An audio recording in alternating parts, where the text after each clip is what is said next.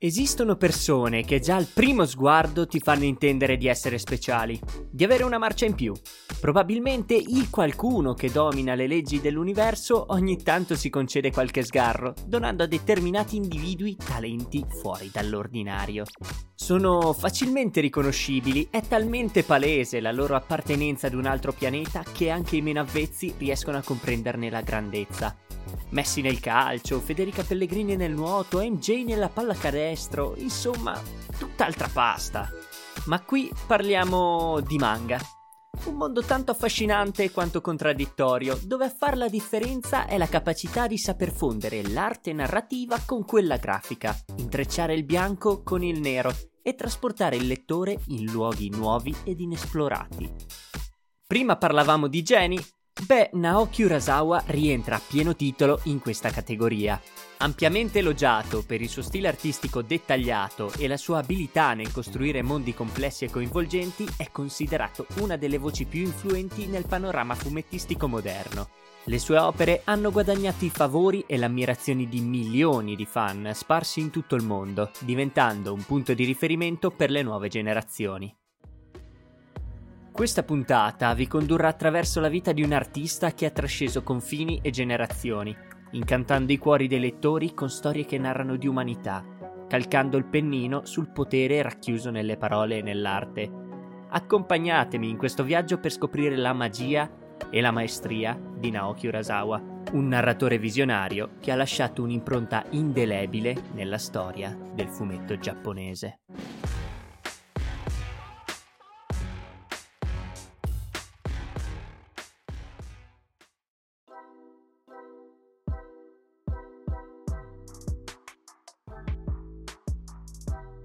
Naoki nasce a Fuchu nel 1960 in una famiglia che specialmente per il tempo era tutt'altro che normale. Passa i primi anni della sua vita a Yoga nel quartiere speciale di Setagaya a causa del divorzio tra i due genitori.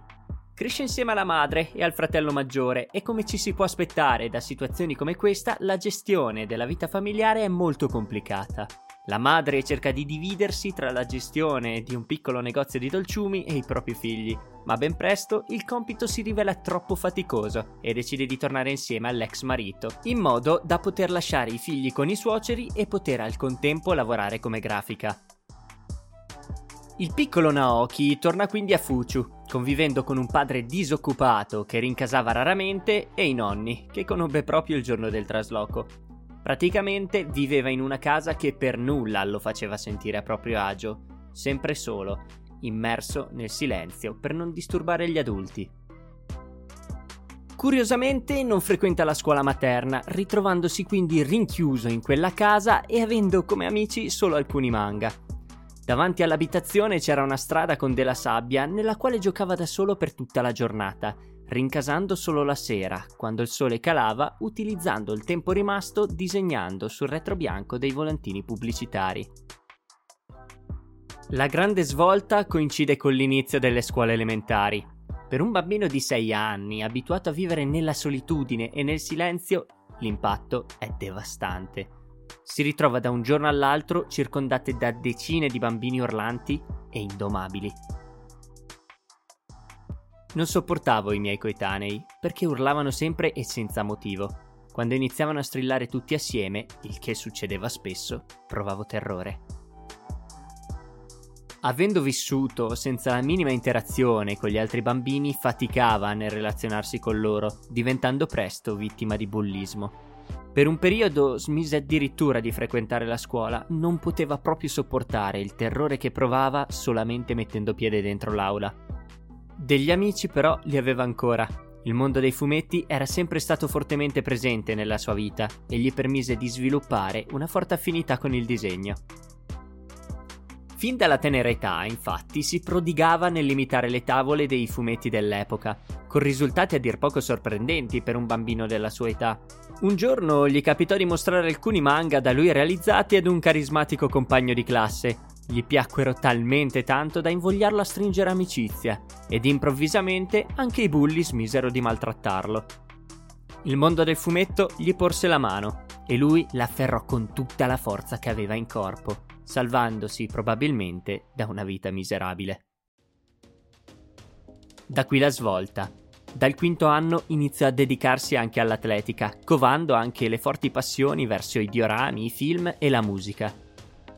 Rimanevo stupito di me stesso, nonostante tutto non rinunciavo mai a disegnare.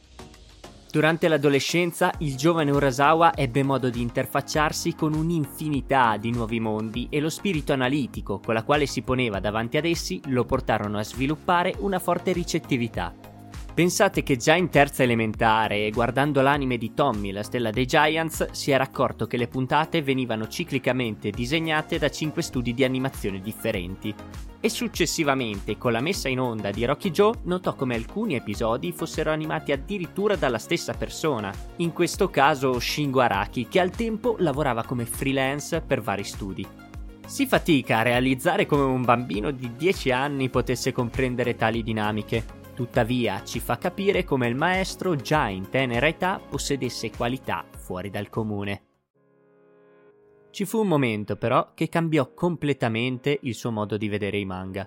Era un giorno d'autunno, le foglie ingiallivano e si posavano dolcemente sul terreno, quando grazie al fratello gli capitarono tra le mani alcune parti della Fenice di Osamu Tezuka. Passò il pomeriggio in soggiorno, immerso nelle pagine realizzate dal dio dei manga.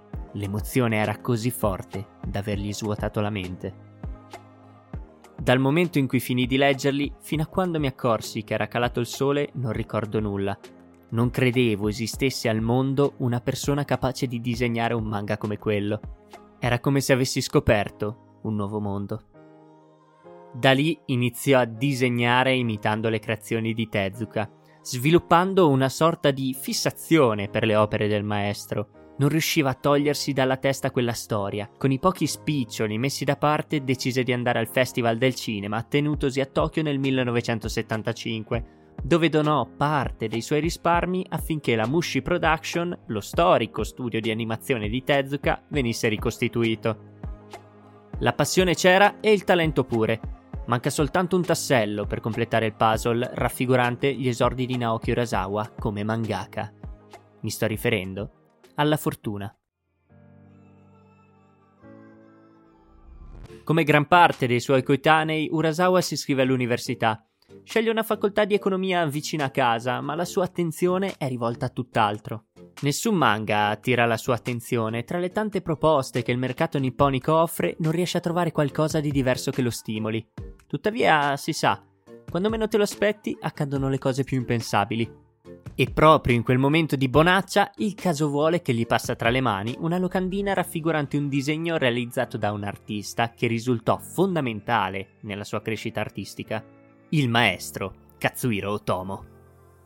All'epoca non mi piaceva nessun manga, ma quando vidi quel piccolo disegno di Otomo capì che aveva qualcosa di completamente diverso da tutti gli altri. Per il maestro Urasawa si era palesata una nuova ed entusiasmante strada da seguire. Iniziò a studiare lo stile di Otomo. Il suo mix tra disegno realistico e trame ricche di elementi fuori dall'ordinario erano come benzina sul fuoco per l'estro artistico del giovane Naoki.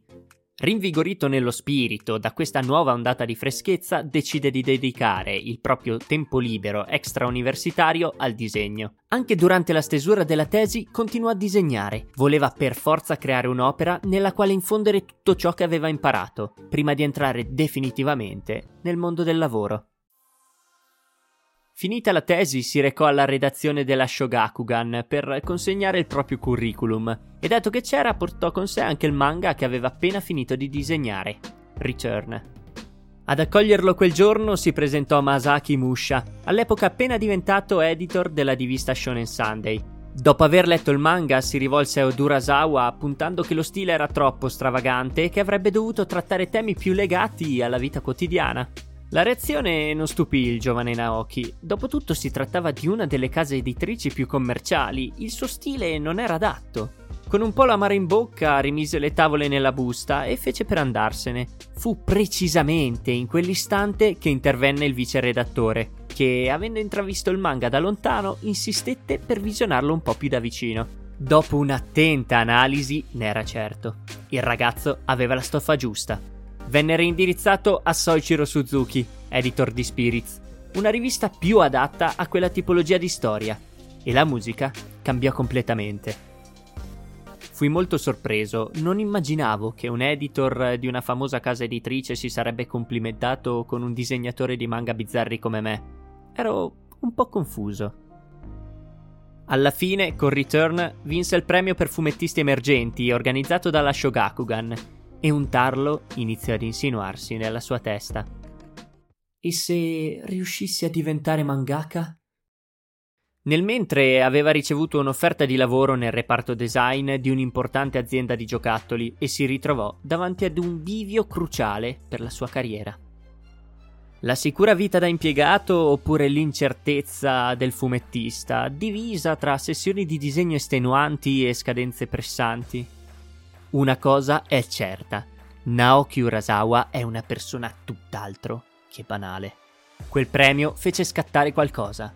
Corse dal padre e gli comunicò che avrebbe intrapreso la strada del mangaka professionista. Non era in cerca di approvazione. Voleva palesare la propria determinazione lui sarebbe diventato mangaka. E forse, se quel giorno Yoichiro Hayashi non l'avesse fermato sulla soglia dell'ufficio, chissà cosa sarebbe successo.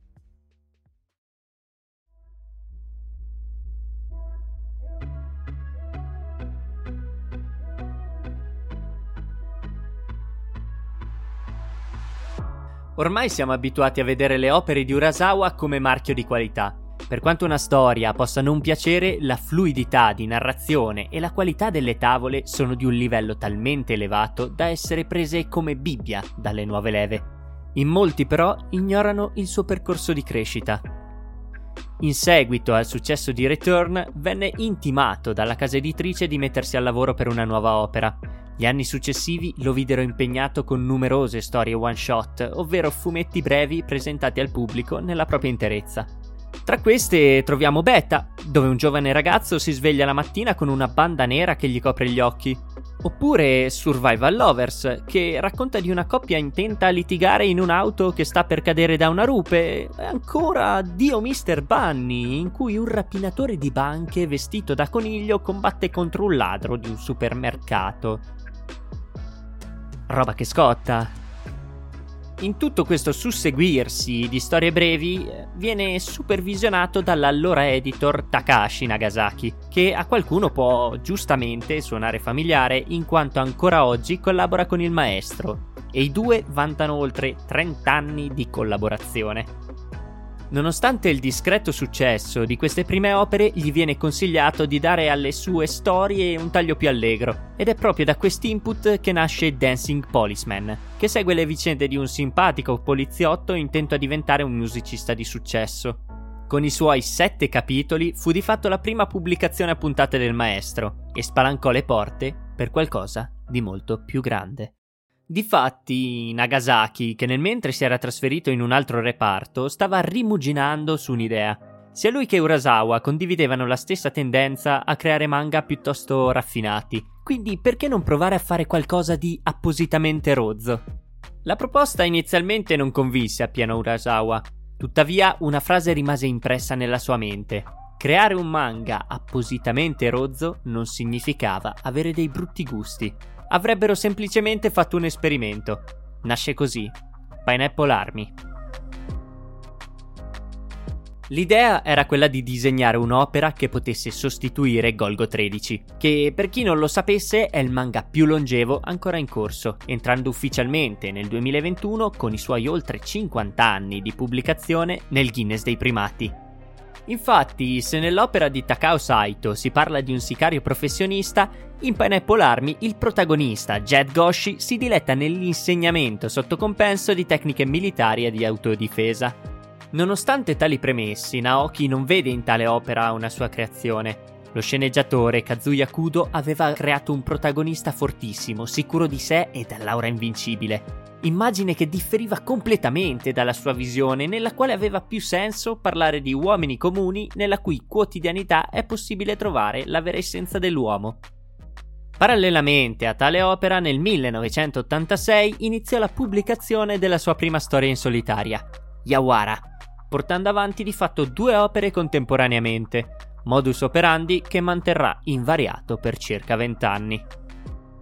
Sapevo che Yawara sarebbe diventato un bestseller. L'avevo concepito in maniera naturale, sentivo che l'avrei disegnato bene e che sarebbe divenuto popolare. In contrapposizione con quanto detto prima, in quest'opera la protagonista, Yawara, è un genio del judo, addestrata rigorosamente fin dall'infanzia dal nonno Jigoro. La trama gioca molto sul contrasto tra il suo grande talento e la normalità dei personaggi che orbitano attorno a lei, creando situazioni interessanti, buffe e alle volte innovative. Visto il successo riscontrato dall'opera, che divenne presto il titolo di punta di Big Comic Spirits, rivista nella quale veniva pubblicata, e il malcontento derivante dal continuare a disegnare un'opera che non sentiva sua, nel 1988 il maestro decise di terminare Pineapple Army. Voleva disegnare un protagonista che incarnasse lo spirito di un uomo normale, un po' debole e ingenuo, pieno di dubbi e dal carattere indeciso, un personaggio nella quale chiunque potesse immedesimarsi. E fortunatamente c'era un vecchio amico che la vedeva esattamente nella stessa maniera, il signor Nagasaki. Mentre Yawara cavalcava le onde del successo, prende il via su Original una storia in cui il protagonista è quel tipo di persona che si metterebbe ad osservare la preparazione del tofu dimenticandosi completamente di andare a lavoro.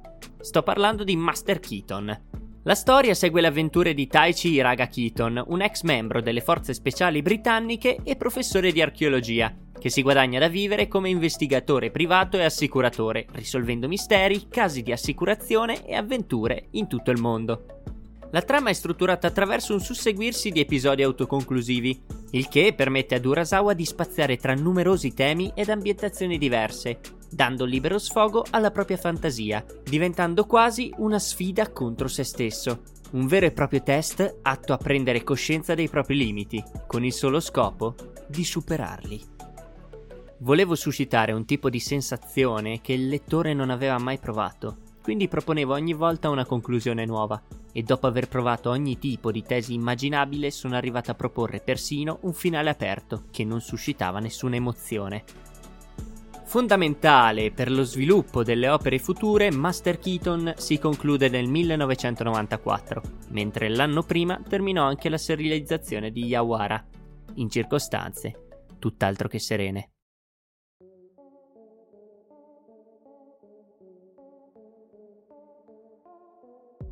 Con appunto la conclusione di Yawara, il maestro Urasawa era intenzionato a proporre un nuovo tipo di manga, sfruttando le tecniche coltivate fino a quel momento. Spinto dalla sua forte passione per i libri di Stephen King, provava un irrefrenabile desiderio di mettere il proprio pennino a disposizione di un thriller. Non si capacitava del perché nessuno fino a quel momento avesse mai provato a trasformare in manga le opere del noto scrittore. Nella sua testa la decisione era già presa Tuttavia, sono venuti da me tutti i dirigenti della Shogakugan, supplicandomi di disegnare un altro manga su uno sport femminile. Con la fine dell'opera di punta della rivista, la casa editrice si trovava di fronte ad un bivio. Assecondare le richieste dell'autore, facendo di fatto un salto nel buio, oppure andare sul sicuro, proponendo una formula vincente e già rodata, Credo che non serva nemmeno puntualizzare che la prima opzione non fu minimamente presa in considerazione. A suo malincuore, Urasawa accetta la richiesta e si mette quindi al lavoro per creare una nuova opera. Era consapevole del fatto che il successo di Yawara risiedeva nella sua freschezza. Appagava i lettori grazie all'esplorazione di nuovi orizzonti, suscitando curiosità nel leggerne il continuo elemento che invece veniva a mancare nel momento in cui la nuova storia avesse ricalcato le stesse dinamiche. Oltre a ciò, il successo di Yawara portò il pubblico a definirla come opera mainstream, inquadramento che per nulla piaceva al maestro, anzi era fermamente determinato a distruggerlo. Alla luce di ciò, la storia che propone nel suo nuovo manga è strutturalmente simile alla precedente, con una protagonista femminile che è un genio del proprio sport, in questo caso il tennis, e un cast di personaggi secondari molto simile. Nonostante ciò, la sostanza è completamente diversa. Miyuki, la protagonista, è costretta a giocare a tennis al fine di ripagare il folle debito di 250 milioni di yen accumulato dal fratello. Contrariamente a quanto accade nell'opera sorella, Miyuki è vittima di continui intrighi e macchinazioni subendo persino ingiurie da parte del pubblico. In barba a tutti, Urasawa ribalta completamente Yawara, creando di fatto un'antitesi della stessa. La cosa però non piacque ai piani alti. Una storia insolita con una protagonista odiata non combaciava con gli obiettivi di vendita e con il tempo le persone che orbitavano attorno a lui scomparvero, lasciandolo di fatto solo. Niente meeting con editor, nessun interesse da parte della casa editrice. L'unico a credere saldamente in quella storia era solo lui. Me ne fregavo di ciò che pensavano gli editor. Ho lottato a lungo, convinto che gliel'avrei fatta vedere al termine della pubblicazione. Indovinate un po' come andò a finire? Più il manga proseguiva, più la popolarità cresceva, senza mai raggiungere le vette di Yawara, sia chiaro, ma il tanto che bastava per far ricredere tutti quegli avvoltoi che gli avevano voltato le spalle. Nonostante ciò, la parte più dura di quel periodo non fu un malessere fisico, dato dalla grossa mole di lavoro o il peso di dover creare una storia senza poter contare sul proprio editore, bensì si trattava di un logorio interno derivante dall'impazienza e dalla frustrazione di non poter disegnare quel maledetto thriller. Era una fissa, sapeva che avrebbe funzionato, ma non ne aveva né il tempo né il supporto necessario per poterlo realizzare e a rincarare la dose ci pensò Kiseiju, l'ospite indesiderato, il manga di Hitoshi Iwaki, che nei primi anni 90 stava spopolando, registrando volumi di vendita incredibili. Il fuoco gli rodeva dentro. Doveva a tutti i costi realizzare la sua risposta a Kiseiju. Sapeva che quella tipologia di racconto era il suo forte. E questa volta non si lasciò sfuggire l'occasione.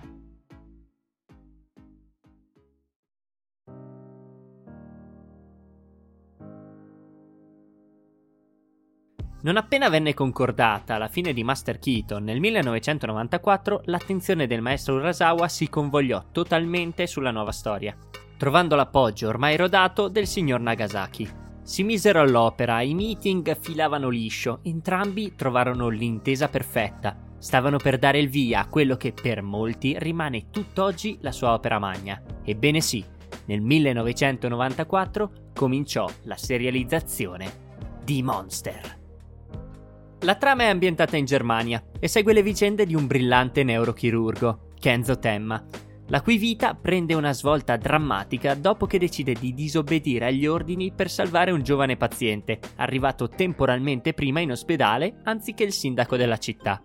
La sua decisione scatena una serie di eventi nella quale misteriosamente è collegato un serial killer, Tenma prende atto delle proprie azioni e cerca di redimersi cercando il responsabile. Facendo la cosa moralmente più giusta, ha risvegliato un mostro e ciò lo segnerà per sempre. I dubbi che attanagliavano la casa editrice vennero spazzati via una volta visti i volumi di vendita del primo volume. Il pubblico dimostrò di volerne sapere di più, desiderava qualcosa che si potesse definire un thriller moderno e il maestro ne era consapevole. In quel periodo in Giappone era pieno di figli di Stephen King. Eravamo come semi piantati ed era da tempo che sentivo quanto il terreno fosse fertile. L'idea era quella di scostarsi da come venivano concepiti i thriller fino a quel momento, dove prima c'è un mistero, poi diversi intoppi e alla fine la soluzione. Urasawa voleva descrivere le dinamiche dei protagonisti, inserirsi nei loro drammi e fare in modo che il lettore ne rimanesse attratto, ma per farlo aveva bisogno di personaggi veri. Fin da bambino osservava gli adulti con sguardo analitico, sezionava i loro comportamenti domandandosi il perché di determinate azioni. Crescendo interiorizzò ancora di più questa sua peculiarità, sfruttandola nella creazione dei propri manga. Riversò ogni sua conoscenza in Monster e il risultato è sotto gli occhi di tutti un cast di personaggi incredibilmente variopinto e convincente, dove ognuno dei quali suscita l'interesse del pubblico. Se si creasse un intero manga incentrato su ognuno di loro, di sicuro non sfigurerebbe. Il successo ottenuto fu enorme e la soddisfazione di averlo raggiunto con l'opera che aveva sempre voluto disegnare donava un sapore magico. Ma in questo mondo tutto ha un prezzo. La stesura della fase finale dell'opera fu talmente intensa a livello emotivo da ridurre il maestro esanime. Lo sforzo derivante dal mantenere il racconto ad un elevato livello artistico si sommava alla tenace contrapposizione che teneva nei confronti dell'antagonista dell'opera, incarnante il male più assoluto. Sentiva l'odore del sangue, aveva gettato l'anima e corpo dentro alla sua opera, affrontando di petto gli stessi personaggi da lui stesso pensati. Fu una lotta, non tanto tra bene e male, ma su cosa siano i concetti di bene e male. Come autore, il solo fatto di essere riuscito a terminarlo mi permette di affermare di non aver nessun rimpianto con me stesso. Naoki Urasawa, esausto, conclude Monster nel 2001, l'opera che da anni bramava di realizzare e che finalmente ha portato a termine. Nonostante ciò, non c'è tempo per riposarsi, perché senza di loro l'intera vicenda del genere umano si sarebbe conclusa nel secolo precedente.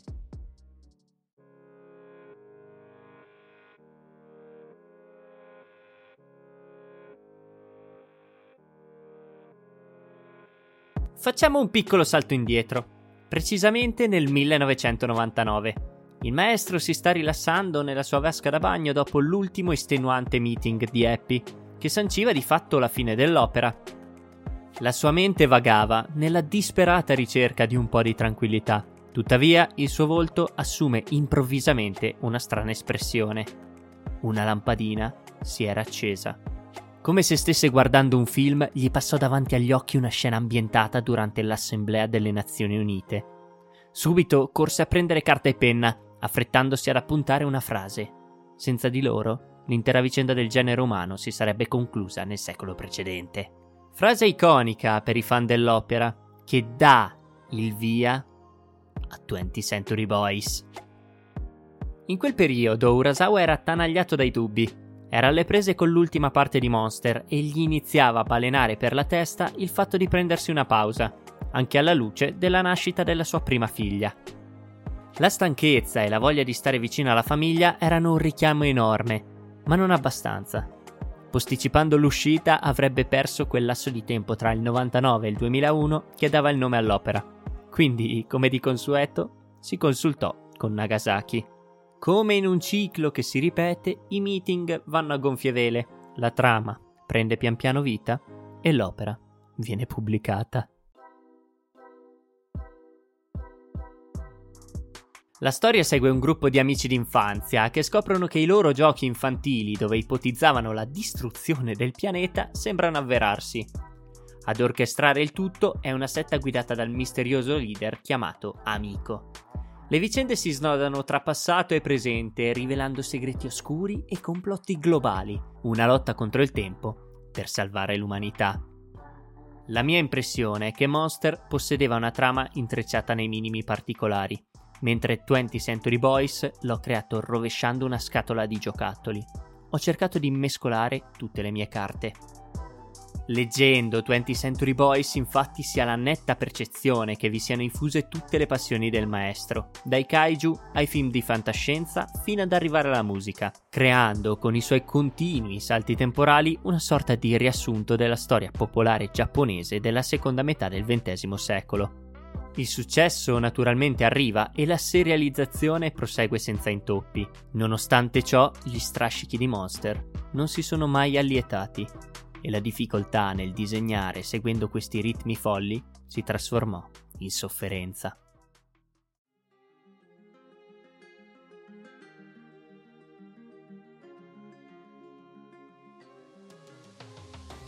Con la fine di Monster, nel 2001 si interrompe il filotto di anni consecutivi passati a disegnare due opere in contemporanea, e per i due anni successivi l'unico impegno artistico di Urasawa fu il capitolo settimanale di 20 Century Boys. Ma penso sappiate bene, come dice il detto, il lupo perde il pelo ma non il vizio. Inoltre l'offerta che gli stava per arrivare era a dir poco irrifiutabile. Come segno del destino, di un qualcosa o qualcuno che non accettava proprio il fatto che si godesse del meritato riposo, tra virgolette, visto che comunque stava semplicemente iniziando a disegnare a ritmi umani, nel 2003 pervenne agli uffici della Shogakugan una particolare richiesta. Il mandante? La Tezuka Production. Il contenuto era semplice. Cercavano un mangaka interessato a realizzare un'opera tributo ad Astro Boy. Quando il signor Katayose mi chiese se sarei stato interessato a fare qualcosa in merito, gli dissi che mi ero sempre chiesto perché nessuno avesse mai avuto il coraggio di disegnare un rifacimento di un'opera grandiosa come quella.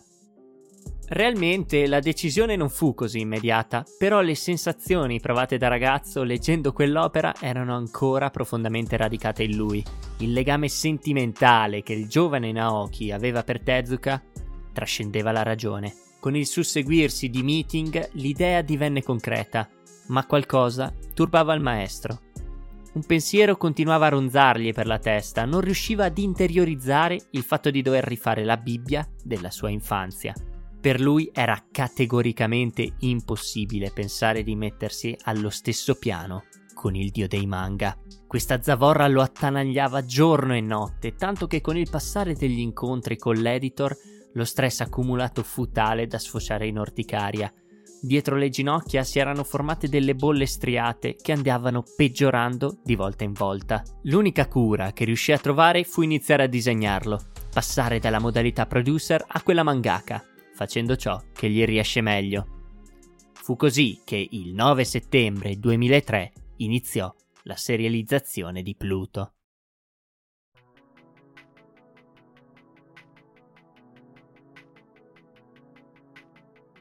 La storia ruota attorno all'ispettore Gesicht, un robot investigatore che in un mondo futuristico dove gli umani e robot vivono insieme in armonia indaga su una serie di omicidi. Man mano che esamina queste morti, Gesicht scopre di una cospirazione che coinvolge i robot di fama mondiale. Dovrà quindi trovare e smascherare il colpevole in un thriller che esplora temi di identità, giustizia e l'eterna lotta tra umanità e tecnologia. Urasawa torna quindi alla solita routine, con la sola differenza che l'uscita di Pluto cadeva a intervalli mensili e la porta avanti imperterrito per i successivi 4 anni, fino alla conclusione nel 2007 di 20th Century Boys. Non credevo che mi sarei mai ritrovato davanti all'impossibilità fisica di disegnare, invece provavo proprio dolore nel farlo. D'altronde si sa, quando sei in un periodo stressante o impegnativo si è tesi come corde di un violino e nel momento in cui quella tensione viene meno, il corpo cede completamente.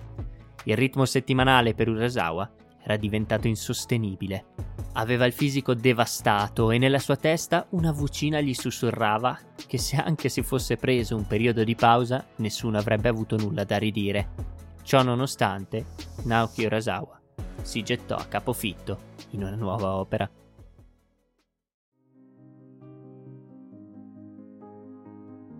Come prima facciamo un passo indietro. È il 2001 e 20th Century Boys ha inaspettatamente appena vinto il premio Kodansha nella categoria generale. Molto strano dal momento che si tratta di una casa editrice rivale rispetto alla Shogakugan e la cosa impensierisce un po' il maestro. Visto che premiarono un manga pubblicato da un'altra casa editrice, pensai che volessero che disegnassi qualcosa per loro. Ebbene, l'intuizione si rivelò corretta. Di lì a poco si ritrovò Eijiro Shimada della rivista Morning regolarmente in giro per casa. Una volta al mese, per circa 4 anni, andò a trovare il maestro chiedendogli di pensare ad una storia interessante da poter pubblicare con loro. Una dedizione alla causa incredibile, direi quasi ammirabile, bisogna dirlo. Fatto sta che per il maestro era solamente una grande scocciatura e passò quel periodo semplicemente rifiutando ogni idea che gli venisse presentata. Ma la fantasia e la creatività di un genio non vanno mai in letargo. Tra tutte quelle idee scartate, Urasawa riuscì comunque a ricavare un incipit per una storia breve, il cui soggetto principale era un bizzarro pipistrello. La cosa rese euforico l'instancabile Shimada, che non perse tempo e in 448 presentò al grande pubblico Billy Butt. La storia segue Kevin Yamagata, un fumettista di origine giapponese, che crea un personaggio chiamato appunto Billy Bat nel suo fumetto, ma quando si rende conto che il soggetto della sua opera sembra essere reale e collegato ad una serie di eventi storici e di complotti, inizia un'avventura per svelare la verità dietro ad esso ed il mistero che circonda il suo stesso lavoro. Con quest'opera Urasawa cerca di sfondare la quarta parete, creando un manga all'interno di un altro manga, ponendo al lettore una sostanziale domanda. Un fumetto può cambiare il mondo.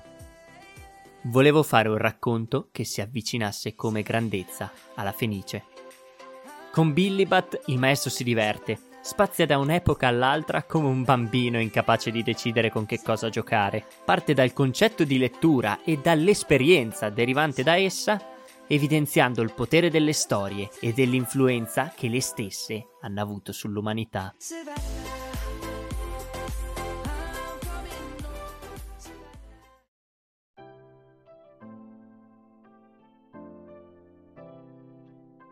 Con la fine di Billibat nel 2016 Naoki Urasawa si prende finalmente un piccolo periodo di pausa. L'anno successivo, nel 2017, collabora con il Museo del Louvre per realizzare Mujirushi, il segno dei sogni, una miniserie che vede il maestro intento nel disegnare un'opera ambientata proprio nel museo e per la quale gli fu concesso un accesso speciale alle aree normalmente inaccessibili ai visitatori. Questa commissione gli occupa solamente qualche mese e nel mentre la sua mente viaggia verso nuovi orizzonti.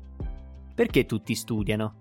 Studiano, frequentano una buona università ed entrano in una buona azienda. Desiderano essere riconosciuti come adulti. Allo stesso modo, io ho sempre disegnato manga. Mi basta disegnare ed ecco che vengo riconosciuto come essere umano. Con queste parole Urasawa dà finalmente una risposta alle nostre domande. Come può lavorare per così tanto tempo a quei ritmi folli senza staccare nemmeno per un giorno? Chi glielo fa fare nonostante il denaro non costituisca più un problema? Se non potessi disegnare sarei solo un vecchio e finché ci sarà qualcuno che vorrà vedere i miei lavori, io continuerò a farlo. Capite bene che con tale ostinatezza risulta quasi scontato dire che nel 2018 inizia una nuova serializzazione. Asadora.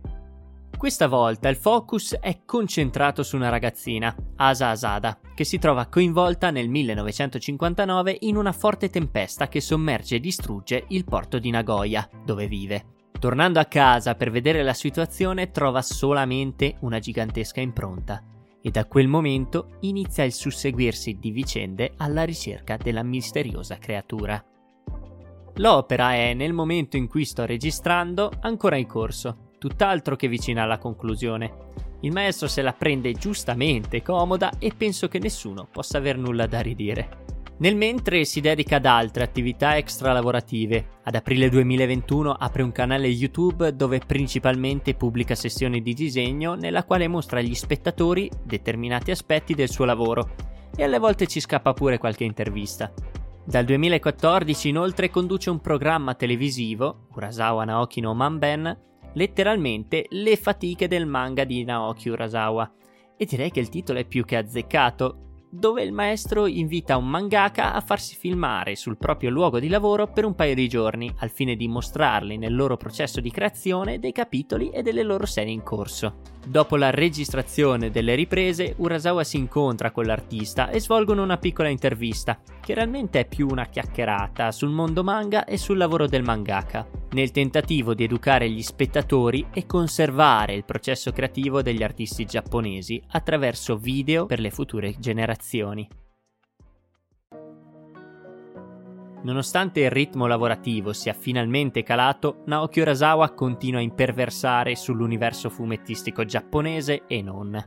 Le oltre 30.000 pagine realizzate non sono bastate per sfamare la sua voglia di mettersi alla prova e migliorare, ma ha trovato un nuovo obiettivo e fa ciò che più ama fare.